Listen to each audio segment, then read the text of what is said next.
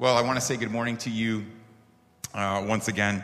Great to see you. Um, this is typically the time where we would greet each other and, and say hello. And so the, the six of us or so here, uh, we'll do that. We'll wave to each other and say hello. If you're watching online, again, great to be with you.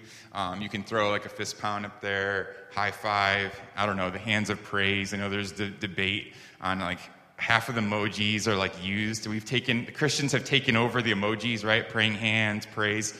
I don't know if that's really what they are, uh, but we're going to claim it, okay, as ours. And so, uh, uh, so you can throw those up there in the chat and, uh, and say hello uh, to one another now.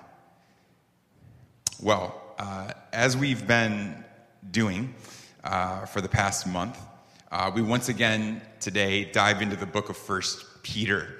Uh, if you're new to this series, uh, we know that this, this letter was written by the Apostle Peter from Rome about 30 years after Jesus' resurrection. Uh, we know that Peter uh, was, a, was a personal friend and disciple of Jesus. And here he's, he's writing to early Christians in the first century to help them to know how to navigate life in a world that is not their true home. In fact, he calls them exiles, sojourners. You see, culturally, uh, we know that the reigning values at that time they, they celebrated things like money and pleasure and position and personal autonomy.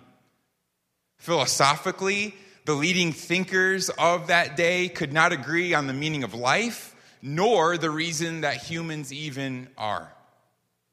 Politically, the government of the Roman Empire was on shaky ground, and the emperor himself was unstable and unpredictable.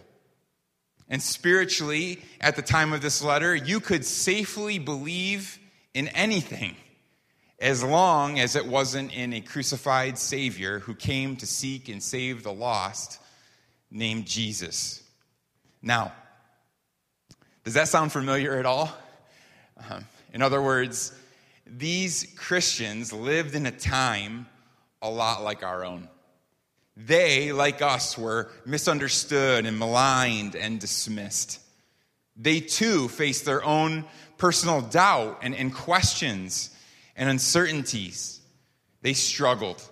They faced difficulties and, and trials of many kinds. And so Peter writes to them here and to us to help us know how to make it through this life as foreigners, as citizens of God's kingdom. He wants to help us thrive while we are on this journey.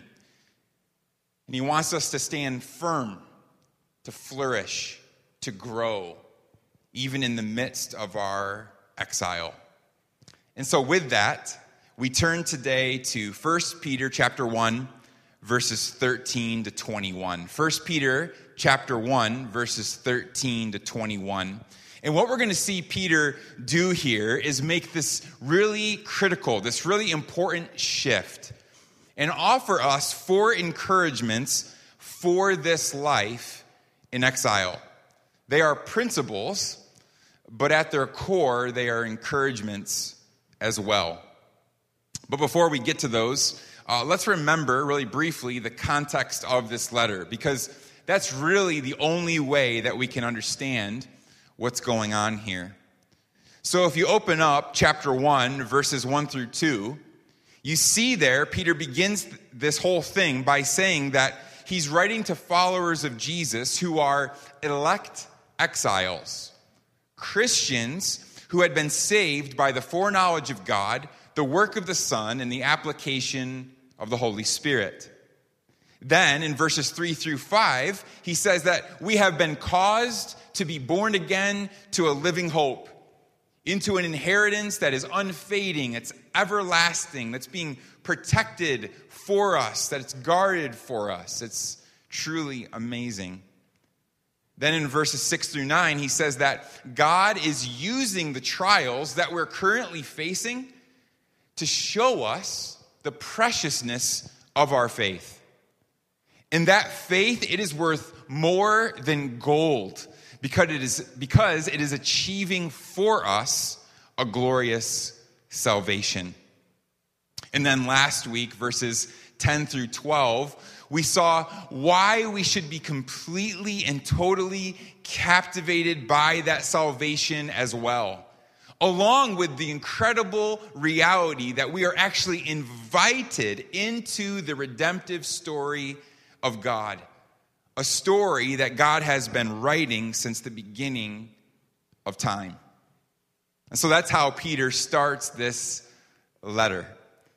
But then, again, this, this letter makes an important transition starting in verse 13, which is where we begin today. And he starts there, you'll notice that he starts with the word therefore. Therefore. And let me, let me make a, a quick remark about that. Because that word might actually be the most important word in our section of Scripture today. See, in this passage, we're, what we're going to see Peter do is encourage those of us who follow Jesus, those of us who treasure Christ. He's going to encourage us to action. But what's critical to understand and see and notice is that before Peter calls us to action, calls us to these actions, before he calls us to do something, he first, which we just looked at and covered, he first gave us a reminder of what God has already done.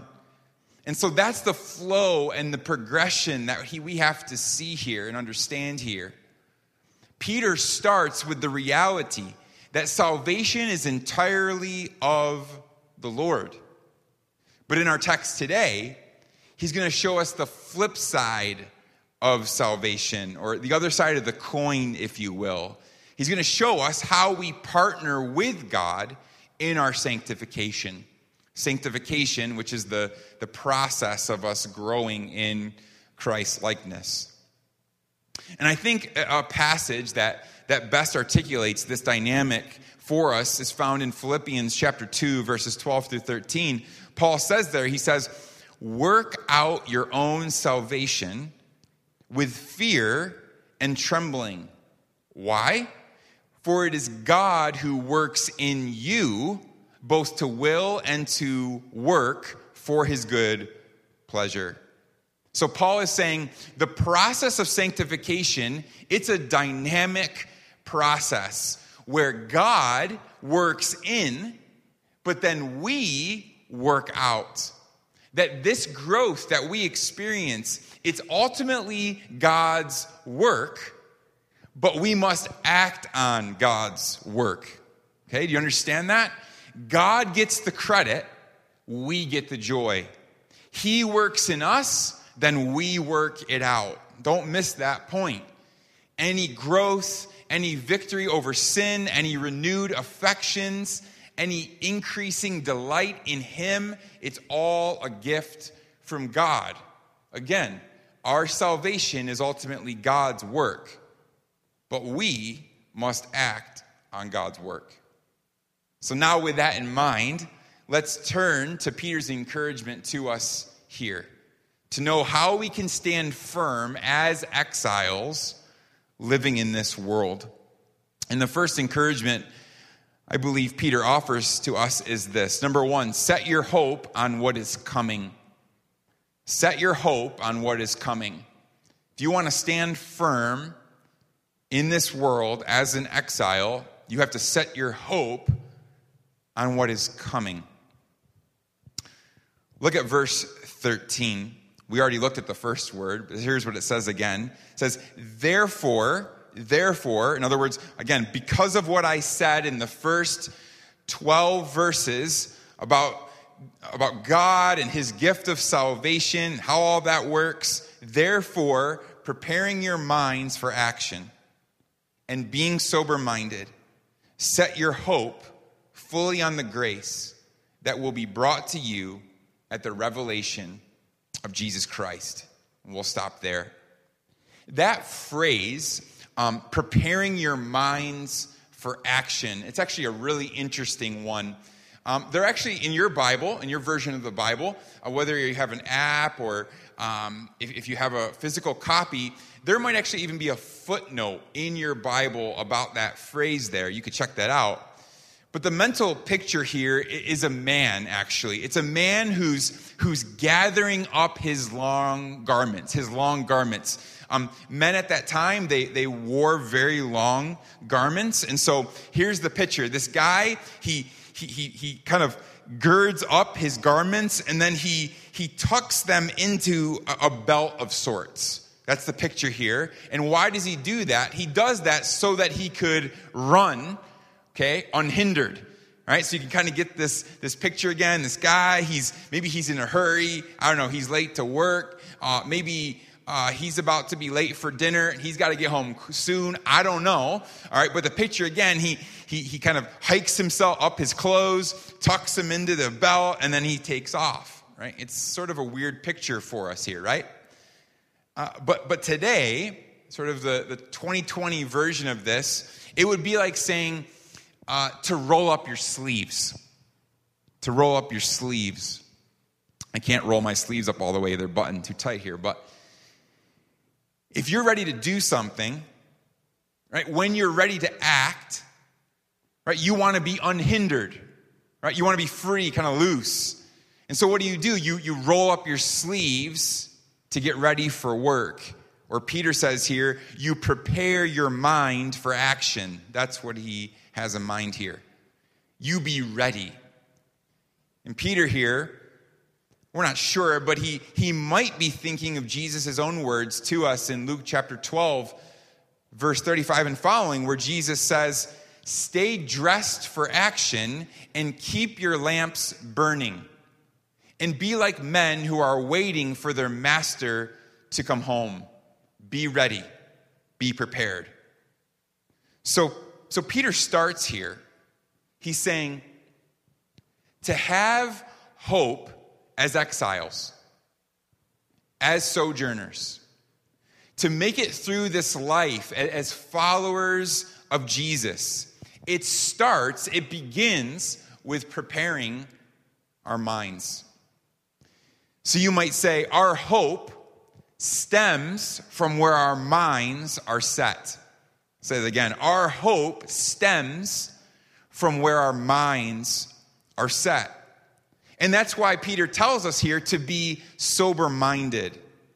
And what does that mean to be sober minded? Well, for sure, it, it, includes actual sobriety from intoxication, right? Um, don't get drunk, right? That's assumed, I think. But to be sober minded really means something much broader than that. Um, sober mindedness, it, it means avoiding anything that would confuse or, or, or muddy a mind that is faithfully clinging to Jesus. You see, there, there are a lot of things that can intoxicate the mind, right? Let's just say it that way. Things like selfish ambition, bitterness, lack of forgiveness, jealousy, sinful anger, right? And so many more. And these things, what they do is that they hinder us, they distract us, and they can even be spiritually deadly if we're not careful. Because what they do is cause us uh, to lose focus. They can cause our hearts actually to, to drift and to grow careless. And when that happens, sin can suddenly become attractive and we can even find our affections for Jesus himself dampened or diminished. And so Peter says, avoid this happening to you by preparing your minds, by being sober minded. And how do we do that? Well, it says, Peter says, set your hope fully on Jesus. Set your hope fully on Jesus. So that's, let's unpack that just a little bit. You know, I've definitely said this before multiple times, I think, because hope comes up a lot in scriptures, in the scriptures. But hope in the scriptures, right? It's, it's quite different than how we typically use the word hope today, right? We tend to use the word hope, like in this context. Like you might say, uh, I really hope that Korea wins the World Cup, right? I really hope that Korea wins the World Cup this year. Or uh, maybe you would say, Oh, I really hope it won't, won't rain today. Like, I don't know, I have plans outside or a picnic or maybe an outdoor wedding. I don't know. And you'd say, Oh, I just really hope. I really hope that it won't rain. See, we use hope more as a wishful thinking. But that's not what the Bible is saying when it speaks of hope. Biblical hope is a confident expectation in what is going to happen. It's, it's a deep assurance that what God promises will come to pass. Or you could say it's looking forward to what is 100% guaranteed. That's biblical hope. And notice here how, how Peter talks about this hope. He actually talks about hope as something that we can move around. It's, it's, it's really good. It's really interesting. We can actually move hope around. That's sort of the feeling here because he uses the word set there. You see that? He says that our hope is something that we can actually put or, or set somewhere. And so he's not saying here, he's not saying we should wait until we feel like, like emotionally feel like hoping. He actually tells us here to take hold of our hope. He says, set your hope, set it, because this is something that you and I can do. It's a decision then to set our trust in the future somewhere or with someone. And so think about it this way um, just like you, you set your furniture in certain places in your home, or, or you set certain art or, or photographs on your walls, right? With, with adjustments and, you know, you pull out a level to make sure it's just right. There's careful consideration. You sort of maybe put the picture up there first and kind of look at it. Maybe you take a picture of it.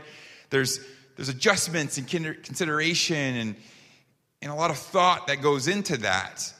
In the same way, Peter's saying, take your hope and set it, plant it on the grace that is yours in Jesus Christ. That's what Peter's saying here. And he says, set your hope fully, fully. So don't go halfway here with Jesus. Don't fix your hope and your joy on Him, but then simultaneously at the same time, set it on other things that will fail you or will spoil or just fade away. Things like status or education or money or family or your career.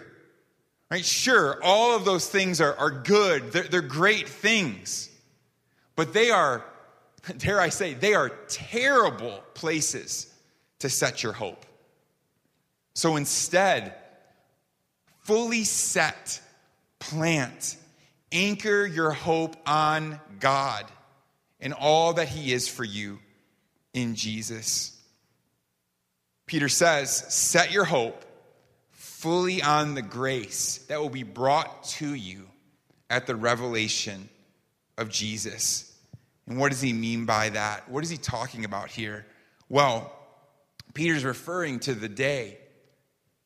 He's looking to the day that we will see Jesus face to face, either when we pass away or when he returns. He's talking about the day when we will ultimately experience the, the fullness of Jesus' favor and love and, and grace and power and majesty like we haven't up until that point.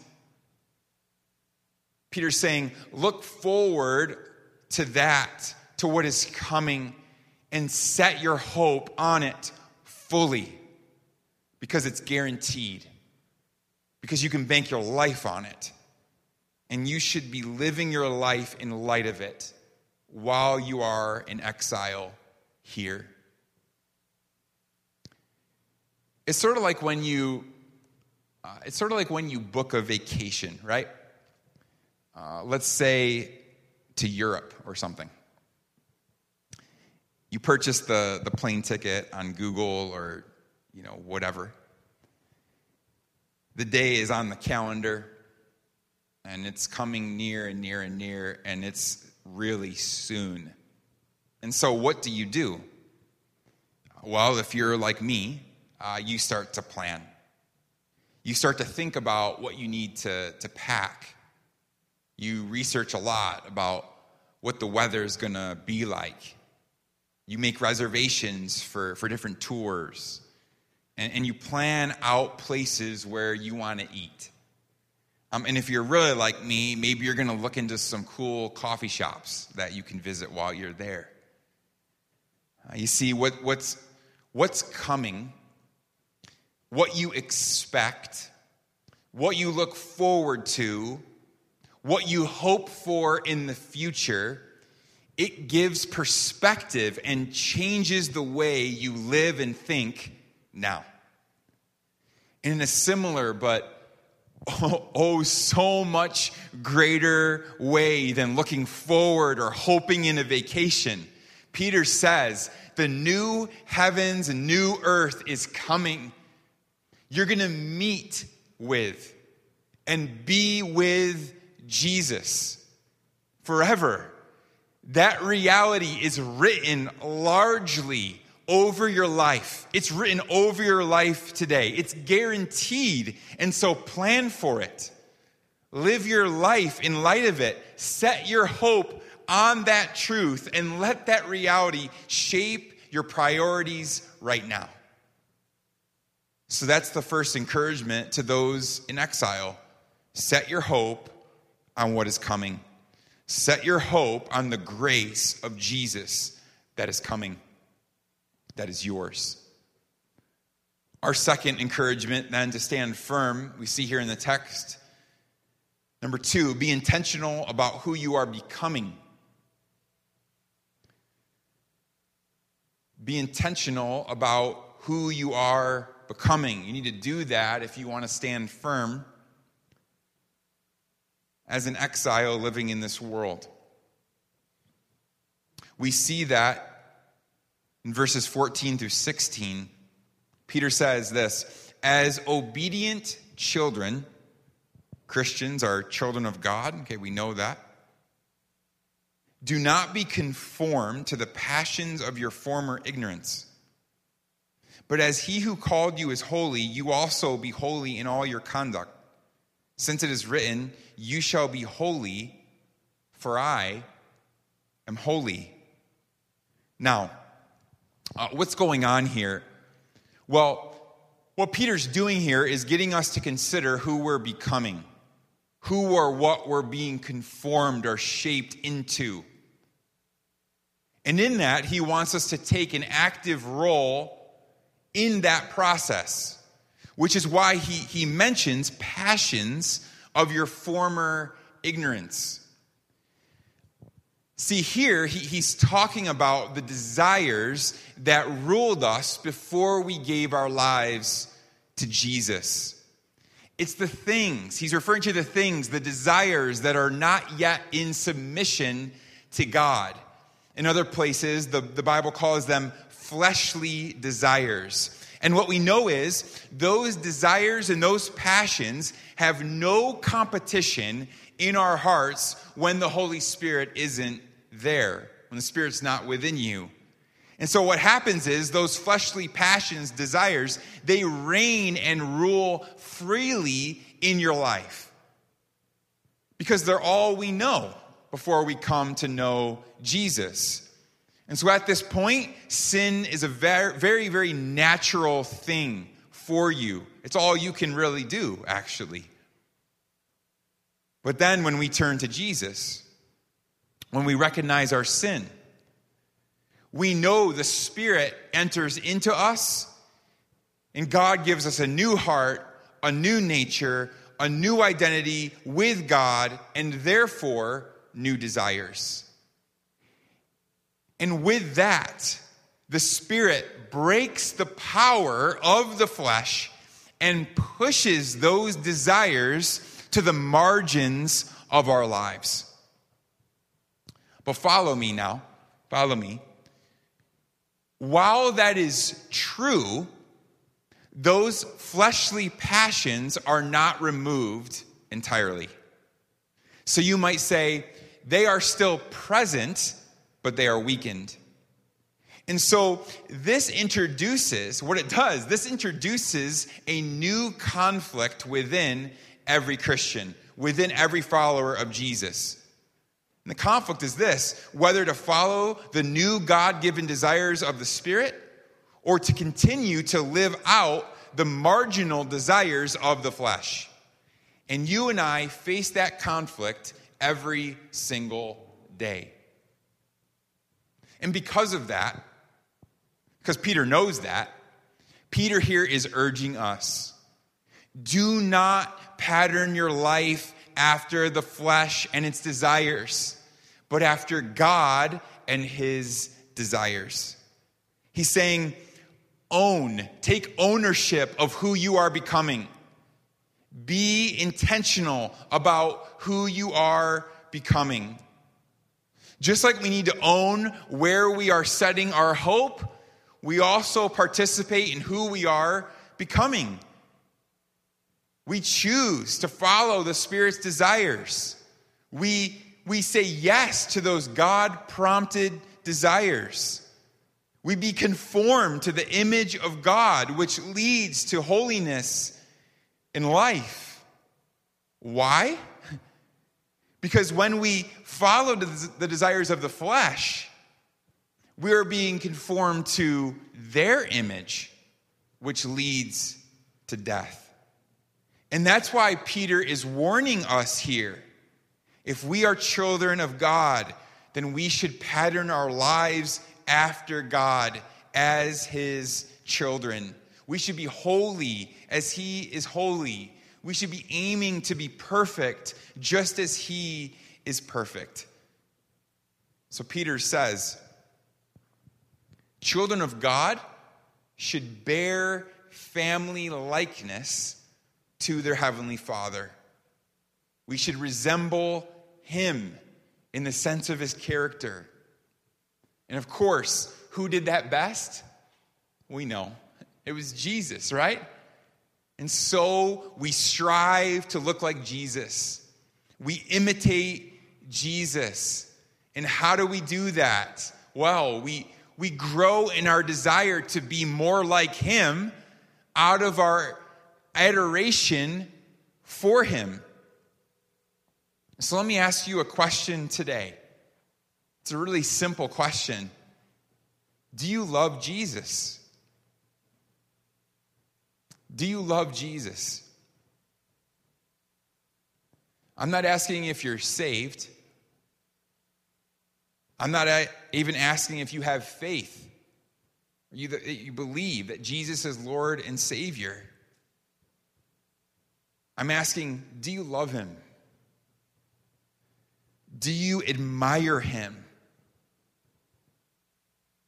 Because I believe we all have a natural bend, a natural leaning to be more like those that we adore and admire. We want to think like those people. We want to talk like them we want to walk like them, right? Like when I was a little kid, uh, I don't know, three, four years old, I remember how much uh, I wanted to be like my dad. I really wanted to be like my dad. Uh, I thought he was so cool. I looked up to him a lot. And, and because of that, I wanted to be just like him. And I actually tried. Right? I, I put on his boots. Uh, he and I had, had matching red jackets. We had the same hat, even. I even, I even imitated the way he walks, right? I walked like him, and I actually still do that even today, right? He's responsible for me turning my right foot out, All right? Dad, it's your fault. But we naturally follow and imitate those that we love and admire. And if that's true of other people, how much more should that be true of the living God of the universe, the author of all that is good and right and, and beautiful? I want to be holy. So I want to be holy because God is holy. I want my life to, to reflect the goodness, peace, and joy of the Father because I am his son. That's who I am. And by his grace, that's what I get when I choose to follow the desires of the Spirit and obey him. I get joy and peace for my life. Our flesh will war against us. It will try to take us in another way. And so Peter says we need to be aware, we need to be intentional about the way that we live. And we need to, I believe, we need to invite other people into our lives who are also relying on the grace of Jesus, just like we are to help us on that path.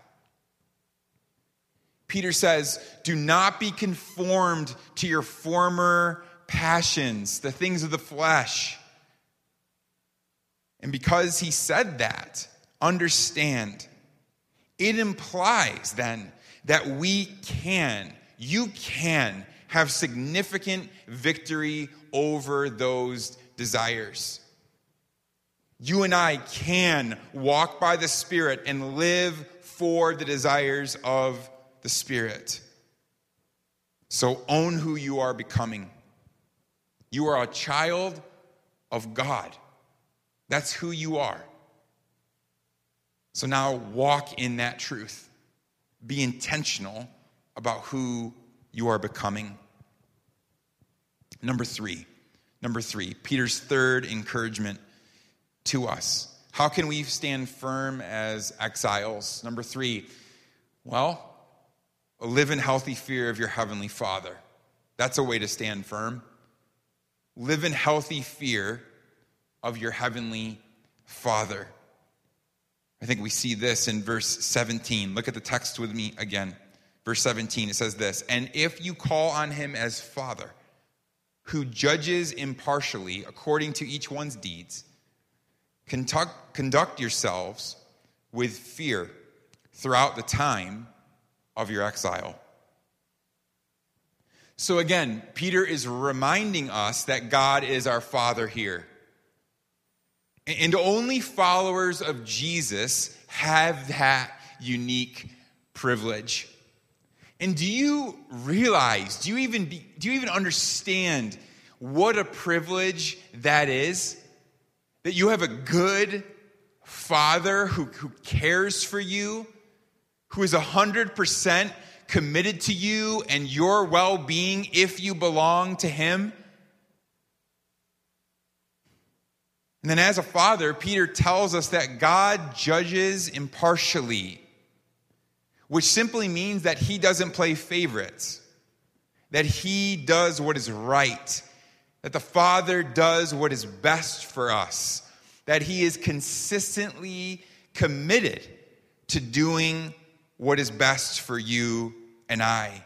And that He treats us as His children, He treats us all the same.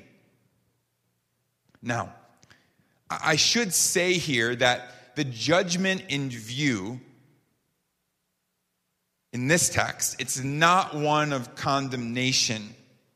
We know that because Peter calls him our Father. And the Father doesn't condemningly judge those who belong to him in Jesus. Right? We know this, right? It's all throughout the scriptures, but I think Romans 8, chapter 1, says this very clearly. It says there, there is therefore now no condemnation for those who are in Christ Jesus. So this, this judgment's not about condemnation, but that doesn't mean that the Father doesn't continue to be deeply invested in our lives or care how our lives unfold. God does care. The Father is invested.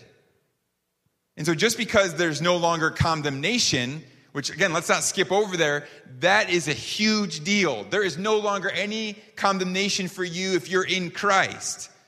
But just because that's true doesn't mean that our disobedience goes unnoticed or undisciplined by Him. Why?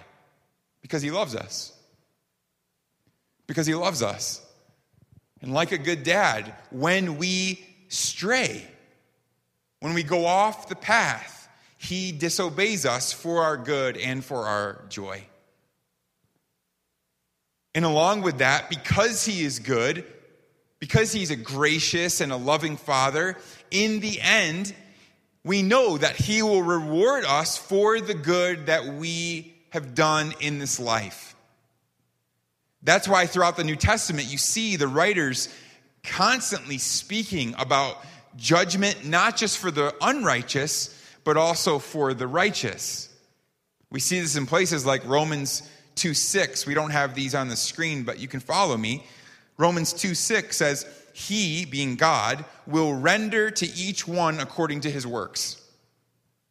He will judge you according to your works. Or 2 Corinthians 5:10 says, "For we must all appear before the judgment seat of Christ, so that each one, each one may receive what is due for what he has done in the body, whether good or evil." So for those outside of Christ, there will be a judgment of condemnation, and it will be harsh, and it will be severe. But for those in Christ, there will be a judgment of reward. As the Father, I can't even imagine this, but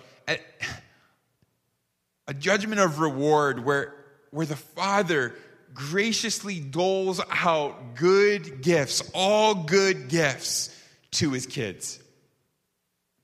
And that's the judgment that Peter is talking about here. God's fatherly discipline now and his judgment of reward then. And with that reality, Peter tells us, because that is true, Peter tells us we should live in fear. We should fear God. And this is not a, a paralyzing terror, okay?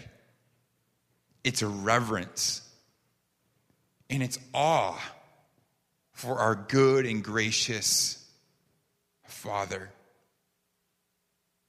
I, I mentioned my, my dad uh, earlier, uh, how, how I looked up to him, uh, admired him, you know, wanted to be like him. But you know, um, when I did the wrong thing, I guess like a good dad, he would discipline me.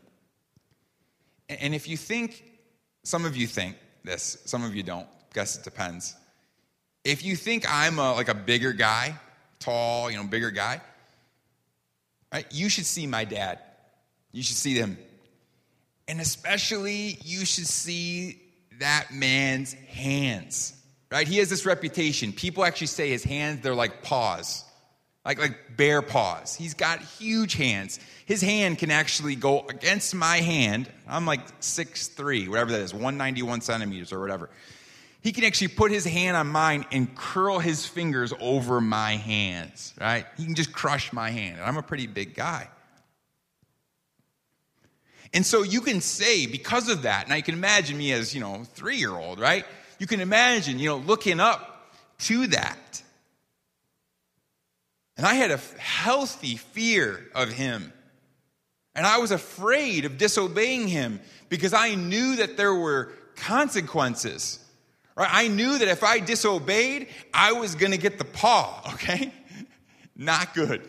Not good. But let's understand Right? Not all fear is bad. That type of fear that I had as a child, it wasn't bad. There are healthy fears. Again, that, that, that fear that I had of my father, it didn't create just distrust in me. It actually increased my trust in him because I understood that he had my best interest in mind. That he actually he wanted me to flourish and thrive. He wanted me to grow. And so that's what Peter is getting at here. We should live in healthy fear of our Father who loves us and wants what's best for us. God knows us. He knows the hairs, every single one of them, the hairs on your head. He is watching over us, and He is with us wherever we go on this sojourn. He's always ready to help, He's always ready to hear, He's always ready to act. So, again, this fear doesn't paralyze us. This fear inspires us to live with Him and for Him and to become like Him. So live in healthy fear of your loving Father. And then Peter ends his thought here. He sort of wraps up this section of his letter with this the final encouragement. The final encouragement he offers us. Number four, rejoice in the gospel at all times. You want to make it through this life as an exile, rejoice in the gospel at all times.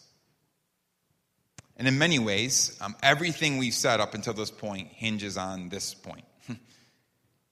Verse 18, Peter says this Knowing that you were ransomed from the futile ways inherited from your forefathers, not with perishable things such as silver or gold, but with the precious blood of Christ, like that of a lamb without blemish or spot. And so, so this is clearly a reference of how Jesus is the, the fulfillment of the Old Testament sacrificial system, satisfying the requirements of a pure and spotless lamb. That's what he's referring to. Then he says this in verse 20 He was foreknown before the foundation of the world, but was made manifest in the last times for the sake of you, who through him are believers in God, who raised him from the dead and gave him glory, so that your faith and hope are in God.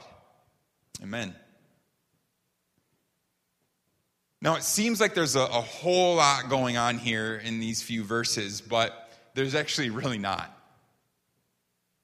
Peter is simply recounting the, the good news of what Jesus has done for us, which we've been talking about this whole past month. So if you're starting to feel weighed down by the first three points, right? Oh, how, how am I doing with this one or that one or, or that last one, right? If you're, if you're feeling weighed down by that, Peter is bringing us back to the gospel.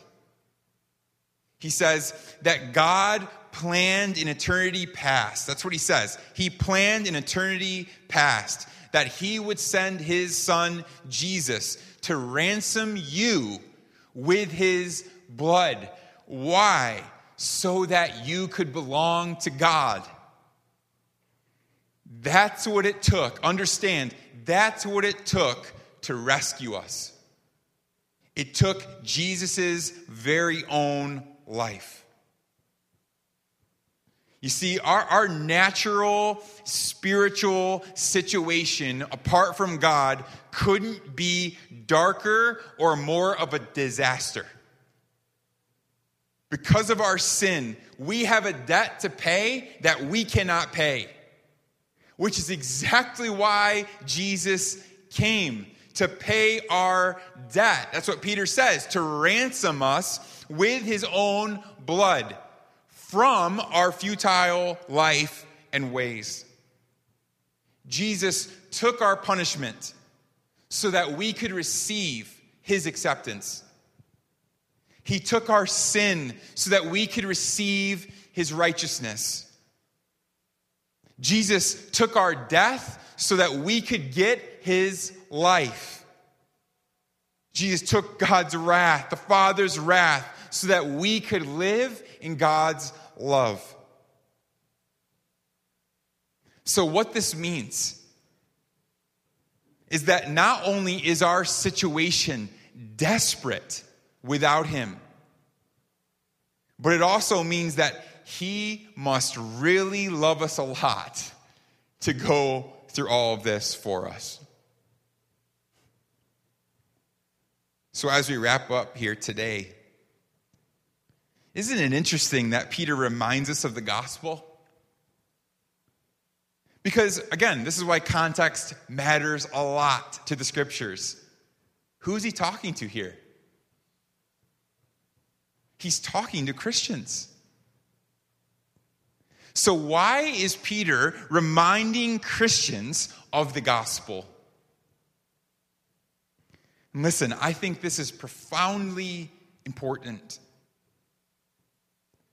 Because it's easy to think, for any of us, it's easy to think that the gospel is important for us in terms of bringing us into a relationship with Jesus. But then after that, largely leaving the gospel behind after that happens.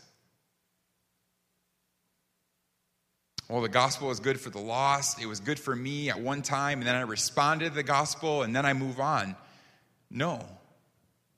That's not what we see Peter saying here, and it's certainly not what we see any of the other New Testament writers saying in their letters, their gospels. Peter says, Christian, follower of Jesus, disciple of Christ, I know you are in exile. I know the trials and the tribulations that you face. I know, I know, because I've experienced it myself. Peter experienced it himself. I know life is difficult, but listen, you were, you were ransomed from the futile, the useless ways from which you once belonged by the pure and precious blood of Jesus. And so, regardless of what you face, trust Him. That's always the answer. Remember the gospel, rejoice in the gospel, and trust Him. It's obvious here that Peter saw the gospel as something not just for non believers, but as an ongoing source of encouragement and strength for Christians as well. And so, church family, Let's never allow the good news of what God has accomplished through the person and work of Jesus to grow weary and tiresome in our hearts. Don't let that happen.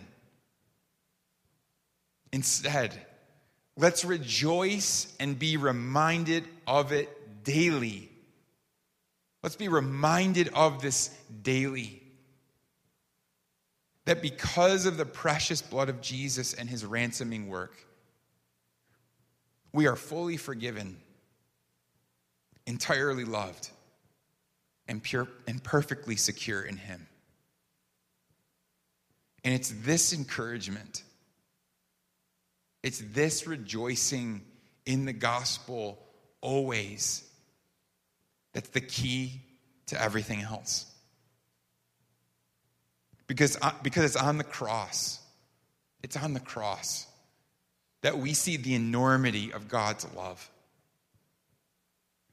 And it's the grandness of his love that fuels all the other changes that take place in our lives. A recognition of God's love, reveling, re- rejoicing in the gospel, it fuels our hope. It fuels our love for Him, and it fuels our healthy awe of Him. His love leads us to trusting Him.